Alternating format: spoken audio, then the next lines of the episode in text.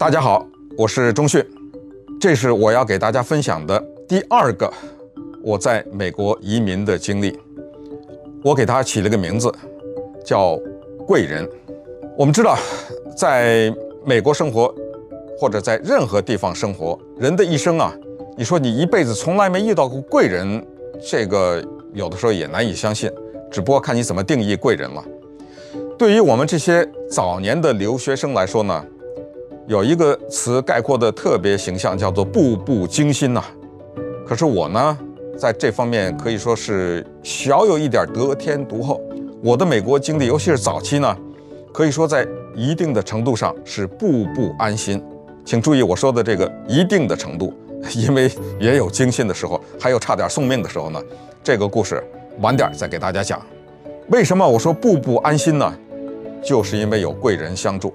先回到中国啊，八十年代中期左右的时候呢，我在中国的一个大学里做老师。那个时候呢，中国刚开放不久，大量的外国人到中国去旅游去，那么给中国的旅游业带来了压力。因为中国的旅游局啊，各个地方的呢，他们导游不够，会英语的人没有那么多，所以他们就向大学呢，呃求救。那么大学呢也很配合，像我这种年轻老师呢，就利用寒暑假去赚外快。坦率地说，那种旅游赚的外快比我一个月的工资都多很多呢哈，所以我们也很开心。所以八十年代的末叶呢，或者是中夏吧，具体年代就不说了啊。我就去旅行社呢做导游，在一次接待美国团的时候呢，认识了这样的一位美国的中年的白人的女性。这女性呢，她对中国特别有好感。那么在整个的导游的过程当中，有时间私下接触嘛，我就跟他聊。他特别喜欢找我，一有时间就找我聊。我从他的聊天的过程当中，我就知道，哎呦，原来他从小对中国就有好感，哪儿来的呢？他这好感？他生在费城，他说他小的时候呢，不知道谁送给他一本书，还是画册，讲中国的一个城市叫昆明。他当然不会中文，但是昆明这个中文字就被他认识了，这个发音就被他知道了，有这么个城市。他当然不知道他跟云南是什么关系，南边北边他都不知道。但是他说哇，昆明这么好听啊，这个城市的名字，再加上可能有些图片，他就对中国产生了遐想和好感。一晃。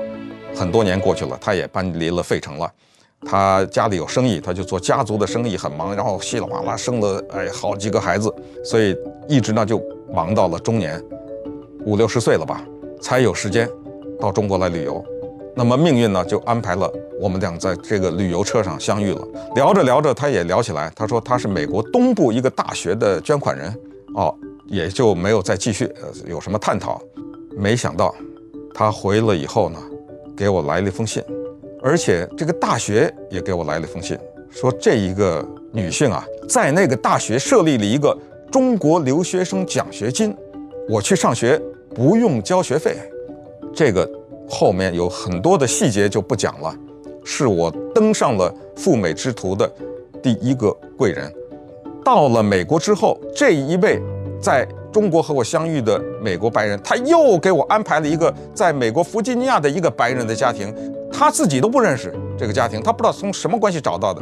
这个家庭敞开了大门来住在我这儿，而且我家离你上的学校走路四分钟还是五分钟，住吧，我这儿有房子。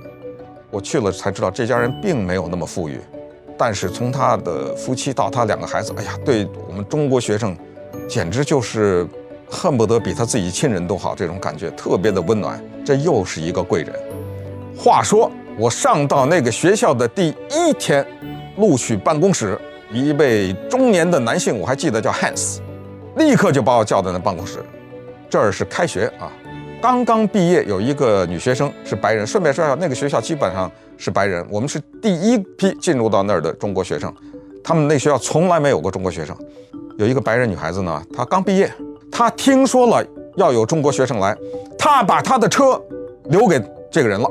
她说：“我不知道这人是谁，不管这人是谁，我的车你给他。”我的妈呀，这是一个白色的 Chevy Hunchback，这个车现在已经不生产了，特别漂亮。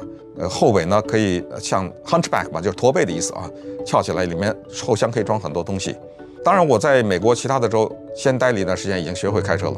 这女学生是谁，长得什么样子，叫什么名字，那时候在哪儿，现在在哪儿，我一律不知道。她也不知道谁拿了她的车。我就这样得到了我在美国的第一份财产啊，就是一辆车，手排档。再接着往下说，这辆车呵呵 刚开了 大概没一个礼拜吧。有一次在那个停车场，我在倒车，我这烂车的技术也不知道，回头看一看，这往后一倒，咣的一声，相当重啊，撞到了我后面横在我后面的一个白色的面包车上面，一个白人的男青年在那开车。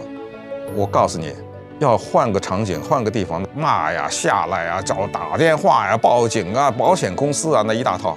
我跟你说，你都不相信。这个白人男青年下来以后。就好像是他把我撞了一样，那拼命的道歉呐！哦，对不起，对不起，我这不应该停在你后面。我说，哎，怎么办呢？我这个保险，forget about it，没事，没事，没事，走了。我也不知道他叫什么，以后也再没见过他。这你说是不是贵人呢？这儿没完呢。开学了以后，很快。因为暑假嘛，刚开学，学校呢，他需要找这些募款人啊，来请他们吃饭呐、开会啊。那当然目的是募款嘛，对不对？哎，这儿来一中国人，这有机会好啊，让他来做个演讲。大家知道，一九八九年的中国相当的动乱，对不对？所以呢，这个机会特别好。我又当时处在那个环境当中，所以他们就邀请我去做了一次关于这一方面的形式的一个演讲。那我对着那下面都是百万富翁、千万富翁，对不对？大概百八十人吧，就做了这么一个演讲。完了以后，有一个老先生从费城过来，他过来以后呢，就握手说：“你知道吗？我当年在中国驻扎过，我依稀的记得啊，应该是二战的尾声的时候，他居然能说几句中国话，但是那口音非常的重啊，可是能听懂，能说几句类似于你好啊、再见呐什么这种的，哇，这一下就聊开了啊，他特别幽默啊，那那什么开他老婆的玩笑什么，哎，就聊聊聊，也就具体的细节没记得。他走了就，你知道吗？第二天。”学校宿舍办公室的负责人叫 Mark，给我打电话，打到这个美国人家，记得吗？我说我住在美国人家里头，说你跟我说赶快搬家，这位老先生知道你在这读研究生要两年，他把你这两年的学生宿舍的费用全付清了，搬家吧，你告诉我我这是是哪辈子修的福啊？我这是，这又遇到了一个贵人，我就这么免费的。住了，或者是完成了我在研究所的这个学业，从来没有为房租而发愁过。这以后，简单的说，在我美国的生活当中，是一路遇到各种各样的贵人。今天呢，时间的原因就不跟大家详细叙述了。我只是想说，被贵人帮助是很难得，也很难忘。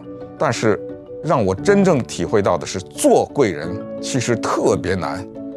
我们自己谁愿意？帮助千里之外一个素昧平生、非亲非故的人，帮他付学费啊？我们谁愿意帮着一个只见过一面的人付房租啊？我们谁愿意帮助一个连面都没见过的一个人把你的车送给他呢？我不是说没有这样的人，我只是说非常的难。